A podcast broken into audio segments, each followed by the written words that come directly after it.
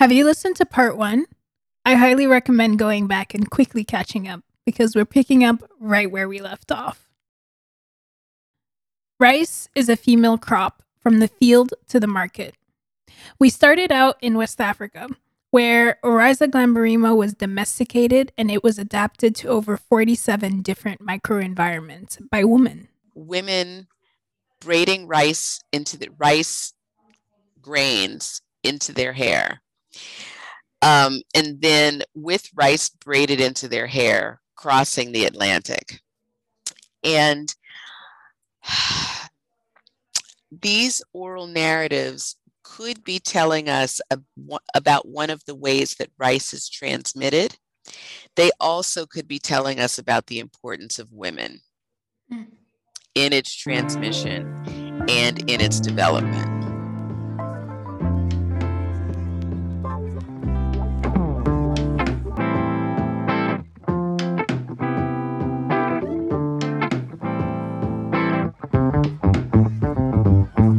My name is Maimouna Kante, and this is Nafolo, or Wealth in Bambara, the podcast that deconstructs the stories of African seeds and their stewards.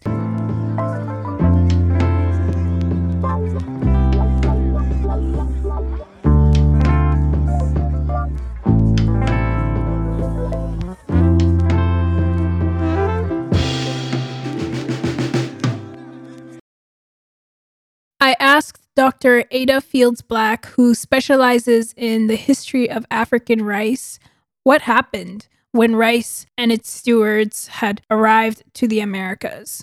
Well, once it had arrived, um, it starts small, and planters, um, South Carolina planters, begin growing rice in inland fields and the inland fields, again, this is another one of those 47 different microenvironments, right? Inland fields are, um, they have a different principle of water. Uh, what's the word I'm looking for? A hydrological principle, I guess, than tidal or mangrove rice.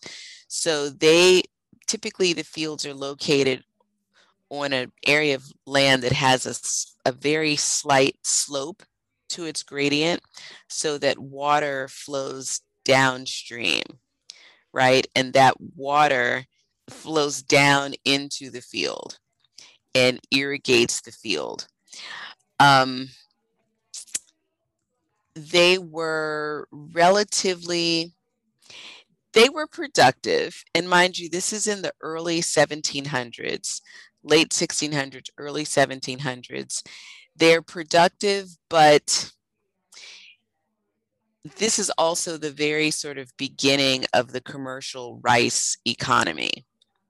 And that demand is not only domestic demand, but it's demands for exports mm-hmm. just kind of goes up exponentially. Mm-hmm.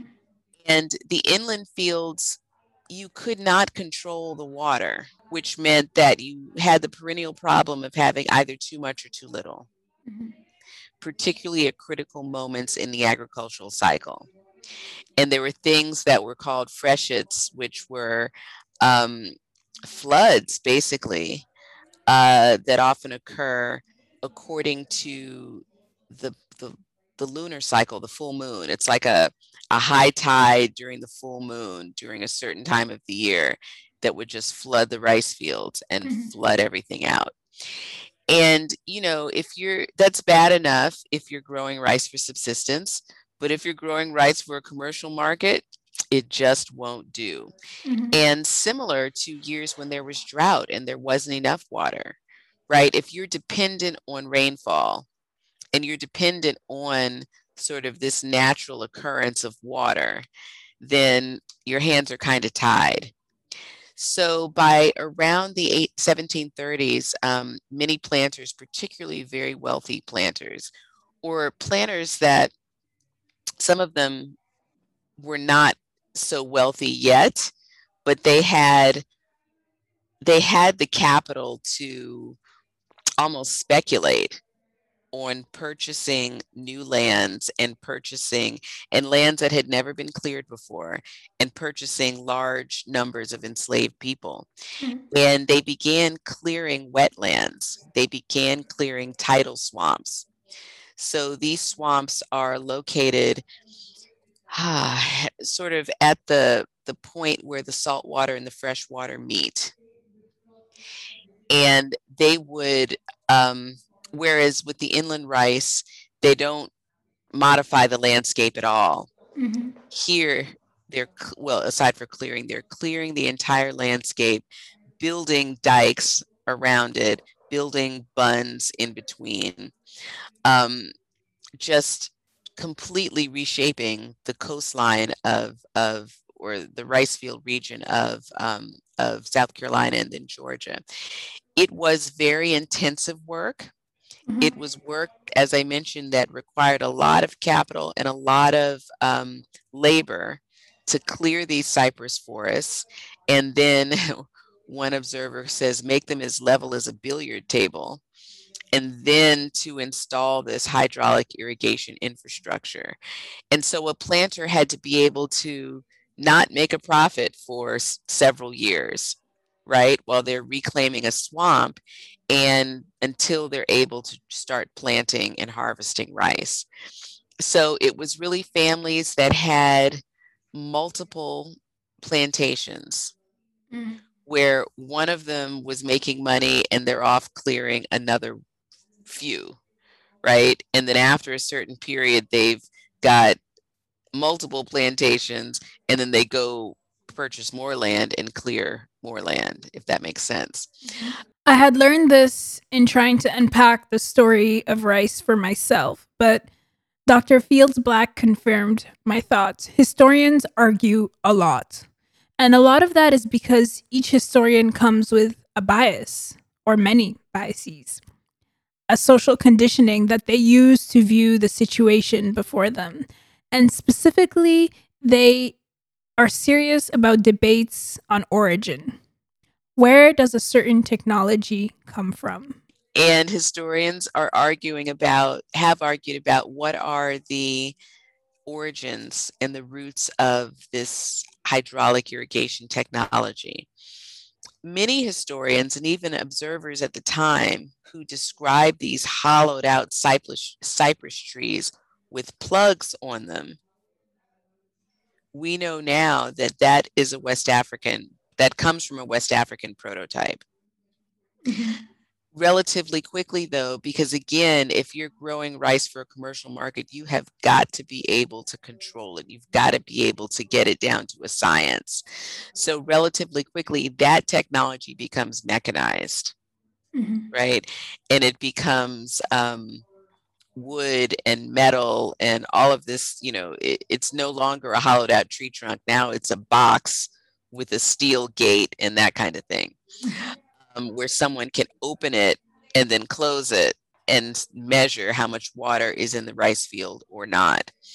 Um, historians have also argued that a part of the technology, this ability to um, reclaim the wetlands, comes from the English and their uh, use of fens. So we go back and forth. And what I have to say about it is okay, maybe, maybe so, but rice is only grown in brackish, saline, or brackish water or salinity in two places in the entire world West Africa, South Coastal South Carolina and Georgia, a little bit in Florida, a little bit in North Carolina, um, low country. That's it. There's no salt in fens. So we can have a creolized, we can agree it's a creolized um, agricultural system, but I think it's also correct to say that the roots of that agricultural system are in West Africa. I really like this term, creolized agricultural system, because I think it encompasses everything we see. And Specifically in Suriname, two stories trace the path of this creolized agricultural system of African rice. There are accounts of women braiding rice in their kinky hair from the coasts of Africa to the Americas. And there are also accounts of Maroons running away with rice braided in their hair, as was done by their ancestors. In Suriname, the Maroons have oral histories of both these accounts. To her greater surprise, when Dr. Tinde van Andel, an ethnobotanist, went to Suriname, she encountered African rice and its stories. Yeah, I, I have read these these historical stories, especially uh, the book uh, Black Rice by Judith Carney, uh, who, who gives argument on that the first rice that was grown in the Americas must have been African rice. Um, and she uses, like historians do, they use literature to, um, or other people's letters or, or paper documents to um, to to stay uh, to substantiate their arguments. But as a botanist, you want a plant uh, to mm. get your proof. And I had the idea that that there was I, I bought a bag of black rice grains on the market and it was magic rice and people didn't eat it and I I didn't think about it and then I thought my god I have this rice. So I had it uh, checked if it was African rice it was African rice. So I went back collected the plant and I'm still busy trying to extract the story because the story is very, very complicated and people give different arguments on why they grow that rice. Some people say you can't eat it, you use it for medicine. Other people say, I eat it, no problem. uh, they sell it for a very um, uh, attractive price in very small bags, still in the shell. So that's not for eating, that's for offering. Mm-hmm. But um, the story of the crops is much more complicated than the story of ordinary medicinal plants. Mm-hmm. So it wasn't further domesticated to be better tasting or faster growing. They sort of didn't change it. And, and most of the crops are constantly being adapted to, um, to their natural environment. So there's never a single truth, but uh, there's always more than just a magic plant. The plant is not magic for nothing. There is a reason behind it. it uh, a very, and especially if people continue growing a plant for 350 years, there is a very strong reason because hardly anybody is growing the same plant for 350 years. Uh, there is a very strong reason behind that. Uh, otherwise, people will forget about it. So um, there is a story behind that. And well, for Suriname, the, the basic story is that people were sold into slavery, which is a super traumatic experience. They had lost all their connections with their motherland. Maybe they had a few people that were still related to them, but most of the people just lost everything.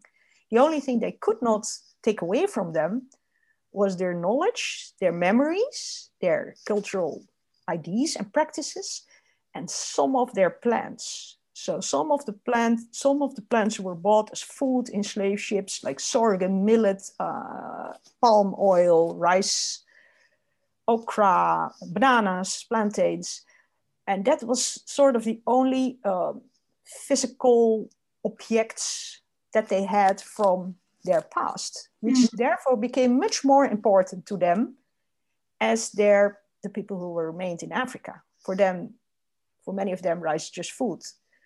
But some of these crops became in the Americas extra special because it was the only tangible uh, physical memory of the motherland.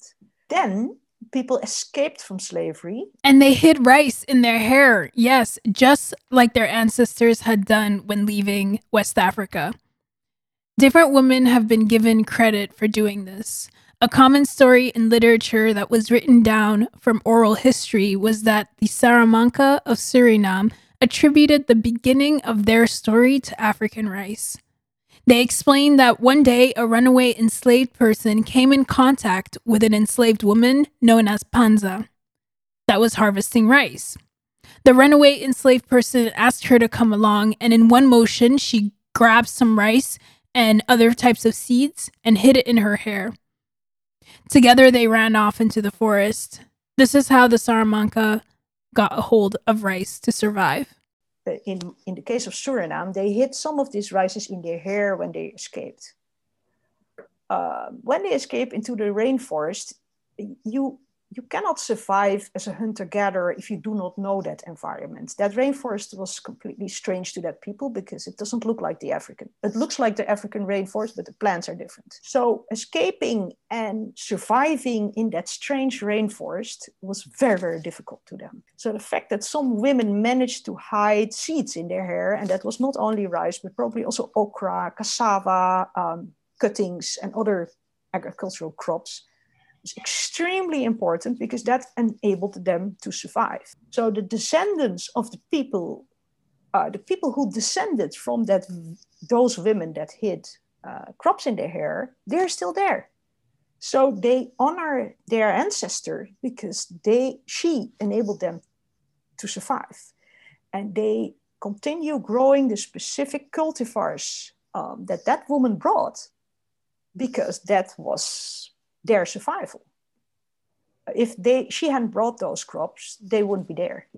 So there are many rices that have women's names, and for a few of these women, I was able to trace some anthropological documents in which that women was also those women were also named, but the anthropologist had never asked they only asked the name of the woman. They never found out that there were crops named after them. So I have now about five women, of which, of which I know that they escaped from plantations with rice in the hair. But I have about 250 rice names, of which about 100 have a female name. So who are these women? Mm. And when I ask, some people say, oh, I don't know anymore. And some people say, ah, long ago, grandmother. I say, your grandmother? No, long ago. grandmother, grandmother. And say, like, your grandmother's grandmother? No, not really my grandma. So, you know, it, it takes a long time before you understand who these women are. And then I only have five, and I think there are like 100 more. So it was a continuously practice of women hiding seeds in their hair. And this rises yeah, we didn't do, I only did uh, genetic research on one single rice. Right. So I have about 200 rices more to go for the coming five years. And I think there is a story behind it. And uh, a, a, very interesting story that has not been written down. And it's also this agriculture is also under threat because people say, "Ah, oh, these people grow rices that are traditional. Uh, they're like they don't have high yields. You know, it's it's um, they're genetically too diverse, and uh, you know they should abandon this stupid backwards agriculture. They should use improved cultivars with high yields, and that we give them a tractor and pesticides. So, if people do not plant these seeds with their story every year, it's gone a very important part with this rice, in Suriname at least, is that when people have a funeral, they are obliged to bring traditional rice. And mm-hmm. during the funerals, funerals are a socially very important event. They have to bring their rice, and together they are uh, milling it, processing it, cooking it, eating it, sharing it and they also exchange varieties because then you are there with all the family members of the deceased uh, of the deceased person and everybody brings different rice. So you can see oh let's try this one and so that is a center of rice exchange and mm-hmm. therefore uh, a center of uh, genetic diversity what is being exchanged in the crop and what I heard is that these evangelistical churches for prohibit people to go to traditional funerals because it's a place of black magic, mm-hmm. because people do ancestor offerings there and so on. So often when we asked, uh, why do you grow this rice? What is your motivation? And he said, well, it's, eat, it's, it's nice. I like it. It's free food, but I have to plant it because I, otherwise I cannot go to a funeral. So that was one of the reasons why people cultivate traditional crops. So if they're not going to those funerals anymore, there's also no reason to grow that rice. So then you lose your traditional crops and your whole history. the other hand, in Suriname, people are, um, what can I say, they are also stubborn and they say, I will continue to grow my rice and nobody's going to tell me nothing. So some mm-hmm. people say, uh, yeah, I grow, I even grow black rice. I, am I'm, I'm a church person, but you know, I, uh, I still want to go to a funeral mm-hmm. or I, I do like this better than shop rice. So the churches are not they don't go into their gardens, so they they don't really see what they're growing. So they they sort of mix it and but they do have, I think, uh, with regard to um, traditional knowledge, they are pretty detrimental. Yeah. And nobody is tackling that question. It's tough because in trying to convey this story, how does one summarize a crop that is so intertwined with spirituality and religion? How do you begin to convey emotions associated with this crop? I can say, as a descendant and as a family member, that people of Gullah descent weren't always proud of eating rice and growing rice. And there was a lot of pain, mm-hmm. you know, associated with it. In large part because of the cruelty of enslavement, because of the deadly nature of the disease environment, and the deadly nature of the labor, the actual physical work. And so many African Americans who's, you know, who are from that region, their parents and grandparents, my parents and grandparents and great grandparents wanted to get as far away from it as they possibly can could. And did not want to think about it, did not want to talk about it, you know, wanted their children to go to school so they would never have to do it. I find it and have found it personally moving in ways that, you know, I don't know if my professors in graduate school, I don't think this is what they had in mind, right?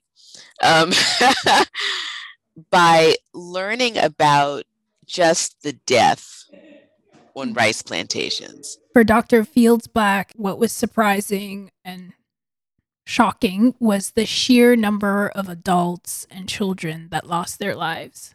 Specifically, the ways in which they lost their lives through chronic malaria, waterborne illnesses, and children with low birth weights and maladies because their mothers had chronic malaria. I found it I found it personally moving and also aspects of it were pretty shocking even looking at it as a scholar mm-hmm. of west you know of west africa west uh, trained uh, in west africa where you know labor agricultural labor was sustainable you know, because I always say you're not going to work your family members to death. Mm-hmm. Your brothers, your wives, your their wives, your children. This is your source of labor. Mm-hmm. And you're not going to work them to death. And so the the the whole labor model of labor exploitation was very very different, right? or even your sons if you are thinking about age groups who are clearing land and planting no who are clearing land and turning the soil or your daughters if you're thinking about daughters wives sisters women mothers who are sowing seeds right and weeding and harvesting etc so to see the death and to, to read you know, sources of planters who were forcing enslaved people to build slave quarters right in very mm-hmm. in very close proximity to the rice fields mm-hmm. Which is going to increase the likelihood of contracting mosquito and waterborne illnesses it's it's something that really blew my mind and I have to say that this is what did it. it just sent me over the edge. Mm. Um, I was in South Carolina. This was 2014. Mm-hmm. So I was pretty deep into the research for my book, although at the time it was just never ending. So the year was 2014 in South Carolina, and Dr. Fields Black was deep into her research. Her and I laughed because she said that there was still a lot of work to be done. But nevertheless, she had a public lecture in Charleston and an academic conference in Columbia. Both were on rice, but for two different audiences. She also used this time to visit her family and, on a whim, also decided to construct the family tree in a weekend. I visited the church cemetery or the cemetery that's um, maintained by my great grandmother's church, where my great grandmother and my grandparents are buried. Mm-hmm. And that's my maternal side. No, this is all my father's family. My father's, my maternal, maternal grandmother's side. There we go. Mm-hmm. So I asked I wanted to go to the, my paternal grandfather's side because mm-hmm. even though he was buried in that cemetery maintained by the church, there were no more fields in there. And I went to our family patriarch who was living at the time, and he sent me, he gave me the name of a plantation. It blew my mind that my dad's family was buried on this plantation and it was a rice plantation. It was a rice plantation. And I went out there. I went out there with one of my friends who's a colleague, and I met, you know, because it was rice. and that's what I do. Mm-hmm. And I've got, I just picked up the phone and called my rice people, and they were like, oh, yeah, we'll get you on that plantation.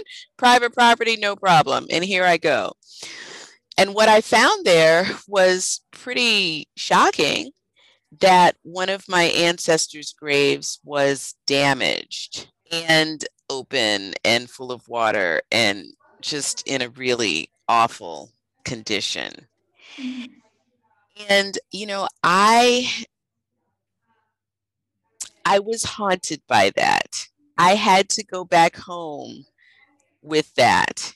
Mm-hmm and it was very difficult to look at my career the same as something that I would, eh, you know, that I would write only for my colleagues and my graduate students, that I would write books that would say, stay in the library, and that most people would never hear this story.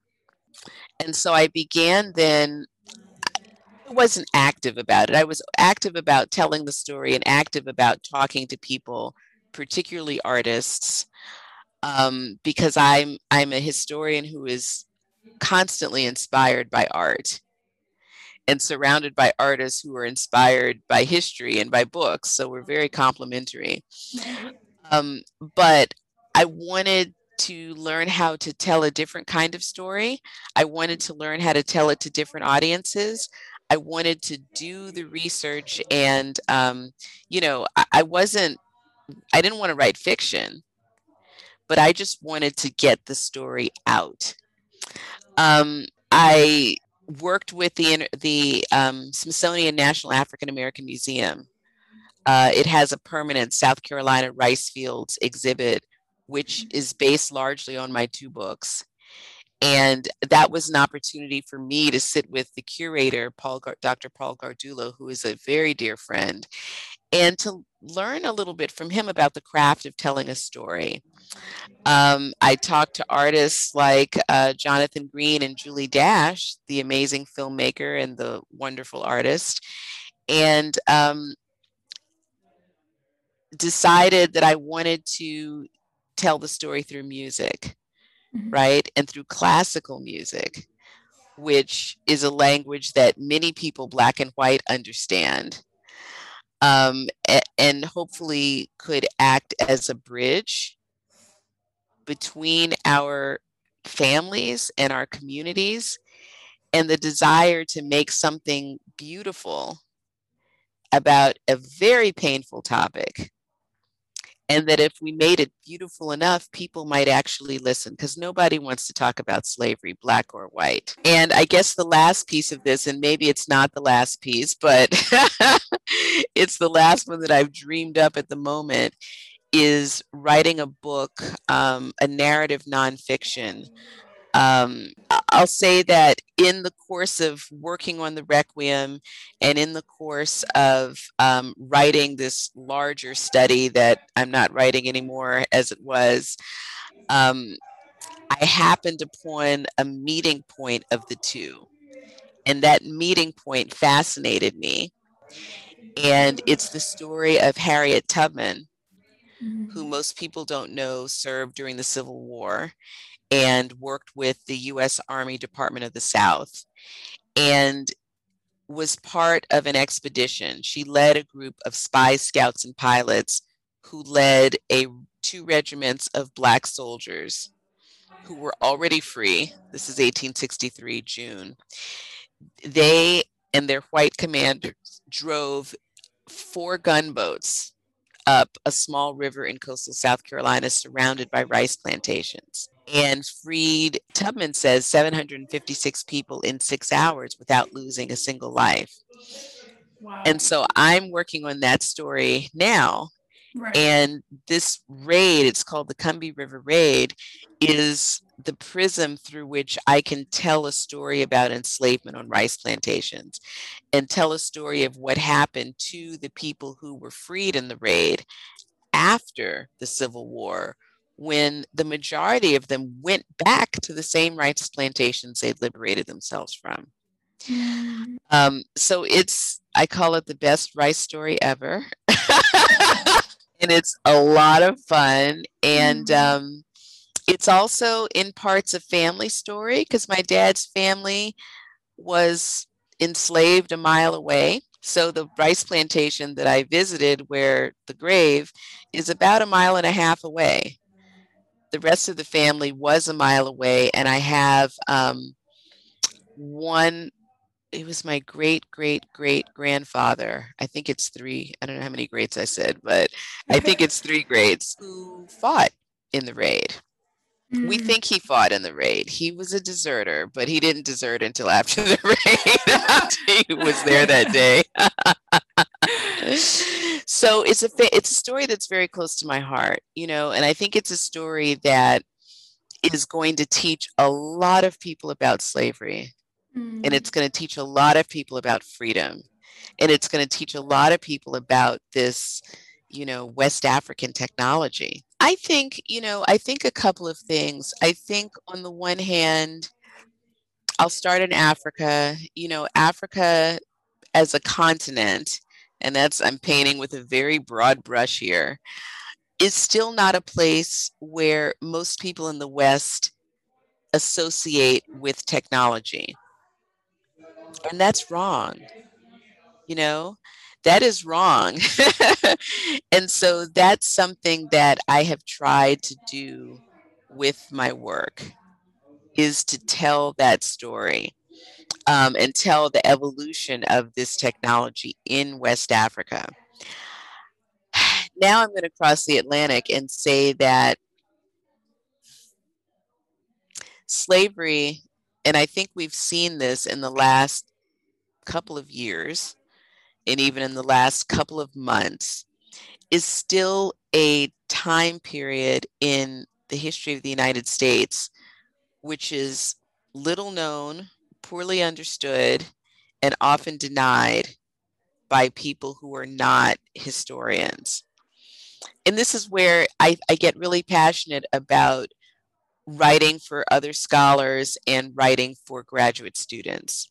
For me, that's not enough for me, that's not going to move the needle of your average person. And I think we've seen that that needle has to be moved. We've got to find a way to reach people and to come together. And I'm not just talking about, you know, white Americans who don't want to talk about slavery. I'm also talking about Black Americans you know, with the Requiem, I wanted to create something that was so beautiful that my family would be proud of their own heritage. You know, that they would understand what their ancestors had contributed. And we've got to find a way to reach our community and our young people. Um, Africans in the diaspora, mm-hmm. we've got to find a way to bring to come together you mm-hmm. know and so I, I i believe that these are stories that we can all come together around and i'm not advocating and i, I wrote a libretto for the requiem which is the text on which the music is based and it's it's it's searing didn't sugarcoat anything. For me, what stands out even more is the work that both Dr. Van Andel and Dr. Fields-Black have done. Their ability to use their craft and to detangle the story of rice with so much passion. In many ways, they tell the story of the stewards, but they too are the stewards of rice. I wrote it from primary sources and I told it like it was, you know. I didn't try to water it down. Mm. Because making a sanitized version of slavery is not how you it's not the way to go, you know. No. That's not going to achieve the objective. It's still not going to be acceptable. You know, it's not about being acceptable, it's about forcing people to learn and sometimes I think people learn best when they don't even know, they're not even aware that they're learning, mm-hmm. right? They're focused on this amazing music, which is, it is truly amazing. So, um, I don't know. I just feel like we've got to have, we've got to spark different conversations. And when people engage in those conversations, we've got to give them something new to talk about. They've got to have some new information with mm-hmm. which to engage their community, members of their community, and members of other community. So that's the only way we're going to get, you know, through to something we hope will one day be reconciliation. So it is also there's also a little bit an urgent need to tell these stories uh, because only if you tell these stories, then people realize, oh my God, this is really special. I am so lucky to have been able to share space, well, internet space, with these women as they pass their stories and gave me permission to share them with you all. Thank you so much again for being here with me today. Today's show was produced by yours truly, but with tremendous, tremendous help from my community. If you liked this story, I invite you to rate it and review it. It helps other people find the show. Next time on Nafolo, we'll dive into a new story